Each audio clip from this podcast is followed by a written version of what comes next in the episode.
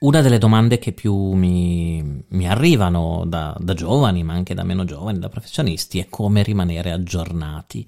E questo da un lato mi fa molto piacere perché il problema dell'aggiornamento, soprattutto l'aggiornamento professionale, è centrale per garantire una qualità del, del lavoro che svolgiamo. Dall'altro, eh, fare un piano di aggiornamento oggi, soprattutto nelle mie materie, con eh, quella grande mole di informazione di cui parlavamo e di cui già abbiamo discusso anche in altre, in altre risposte, è estremamente complesso. Allora, per rimanere aggiornati, ehm, io dividerei il, il, percorso di aggiornamento in tre, in tre passaggi.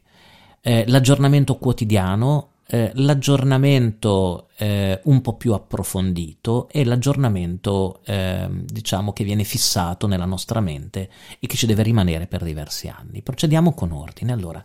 l'aggiornamento quotidiano significa ogni giorno essere attenti o attente su quello che succede nel nostro ambito.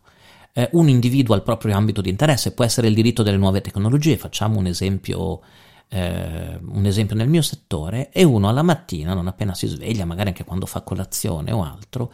ehm, tiene sotto controllo i social network, i profili LinkedIn, i gruppi, gli account Twitter individuati, i profili su Facebook, che mh, mm, noi sappiamo e abbiamo, abbiamo appreso nel corso del tempo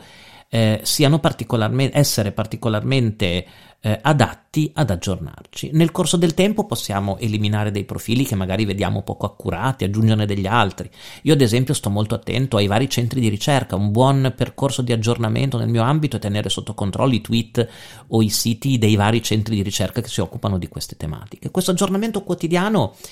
ehm, non vuol dire ogni mattina leggere tutti gli articoli che escono, eh, soprattutto su quotidiani, su queste tematiche, vuol dire essere sempre ehm, eh, pronti a comprendere in quale direzione sta andando il nostro settore, cioè quali sono gli argomenti che vengono in quel momento trattati. Questo ci serve tantissimo per impostare le nostre attività di ricerca o altro. Il secondo livello di approfondimento, di aggiornamento, è un po' più è un po' più mirato e io l'ho chiamato, come vi dicevo, settimanale o mensile, cioè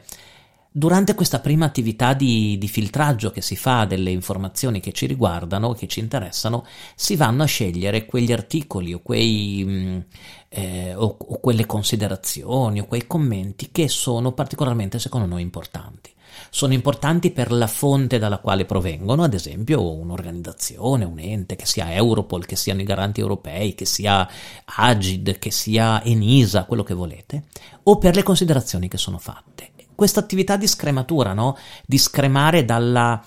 da tutti i rumori e gli impulsi della giornata, quello che è importante e metterlo da parte è fondamentale. Io vi faccio una cartella dove eh, ogni tanto colloco in quella cartella degli articoli, ad esempio, articoli pubblicati su riviste scientifiche, articoli trovati sul web particolarmente approfonditi. E infine c'è il terzo passaggio che è l'aggiornamento annuale, cioè alla fine dell'anno uno fa un po' il punto e deve verificare se l'analisi di quel materiale, di quei documenti che ha messo da parte, ha analizzato, ha digerito, hanno portato a un aumento delle proprie competenze o comunque a, nuove, a conoscenze nuove. Eh, questo tipo di aggiornamento può essere fatto studiando, ma anche se uno non ha voglia di mettersi lì o non ha tempo di mettersi lì a studiare con cura ogni documento, anche ad esempio creando delle slide o delle presentazioni o delle lezioni o delle considerazioni o dei podcast su quegli argomenti, perché ovviamente obbligatoriamente uno impara anche facendo queste cose. Io mi ricordo molti maestri di musica che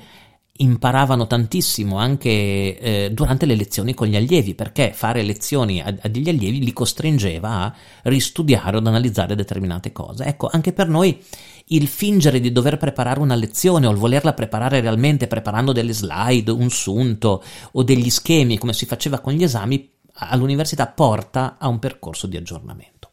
Il vero problema nell'aggiornamento, già lo dicevamo, è però di eliminare tutte quelle fonti o tutti quegli impulsi che ci fanno perdere tempo e che immediatamente abbiamo individuato, dovremmo essere in grado di individuare come una perdita di tempo, appunto, cioè un, um,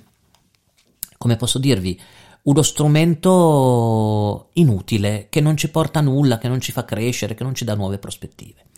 Io tendenzialmente nel corso di questi anni ho individuato come mie fonti di aggiornamento e quindi l'attenzione alle fonti è importante, soprattutto lo dico chiaramente degli enti, cioè delle istituzioni, cioè enti ufficiali, per cui che ne so, rimango molto aggiornato su cosa pubblica il sito del garante per la privacy italiano il sito di Agid, il sito dello European Data Protection Board, ma anche ad esempio il sito, i profili di Oxford, di Cambridge, del, di Yale, del, di Harvard, di, ehm, di Stanford. Quindi mi sono creato, diciamo, una, un mio piccolo portafoglio di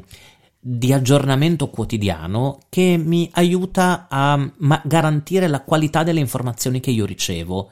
e al contempo ho nel corso degli anni eliminato da questo mio piccolo bouquet diciamo di, eh, di fonti tutto ciò che mi faceva perdere tempo e che non era secondo me a livello qualitativo interessante. Lo stesso avviene con i profili o i gruppi sui social network, con eh, gli account Twitter che vengono seguiti. Quindi eh, oggi l'aggiornamento è da un lato molto facilitato per la mole di informazioni che abbiamo, ma mh, dall'altro ci costringe a una selezione accurata che da un lato è, è condizionata secondo me dall'ufficialità della fonte, ma dall'altro anche dai nostri, eh, dal nostro approccio, dalle nostre idee, dal nostro approccio personale a quei contenuti.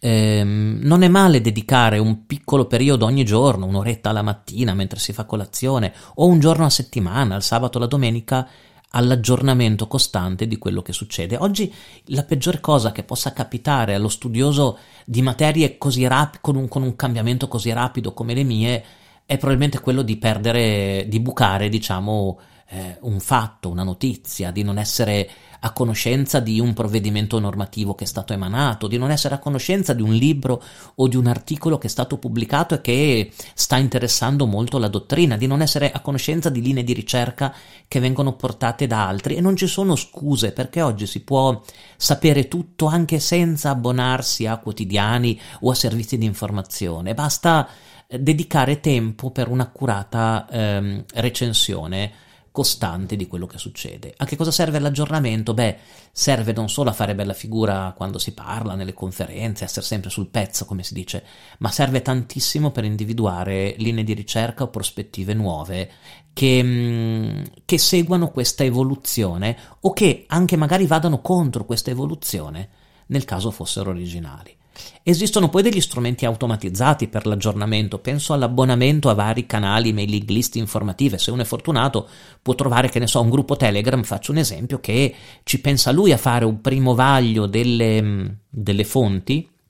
magari senza discriminare, cioè riportandole tutte, e mandare, che ne so, tutte le notizie correlate al mondo delle nuove tecnologie. Anche quello è è una cosa molto molto importante secondo me. Quindi ci possono essere anche degli strumenti automatizzati che ci facilitano e ci evitano questo, questa prima cernita che diventa essenziale. Quindi la risposta è l'aggiornamento oggi è molto facilitato, può essere automatizzato, ma richiede comunque grande attenzione, soprattutto richiede grande attenzione nell'esclusione di quelle fonti informative, di quegli impulsi che eh, ci fanno perdere tempo e che non sono utili per il nostro percorso. Spero di aver risposto in maniera esaustiva anche a questa domanda ci vediamo e ci sentiamo per le prossime domande.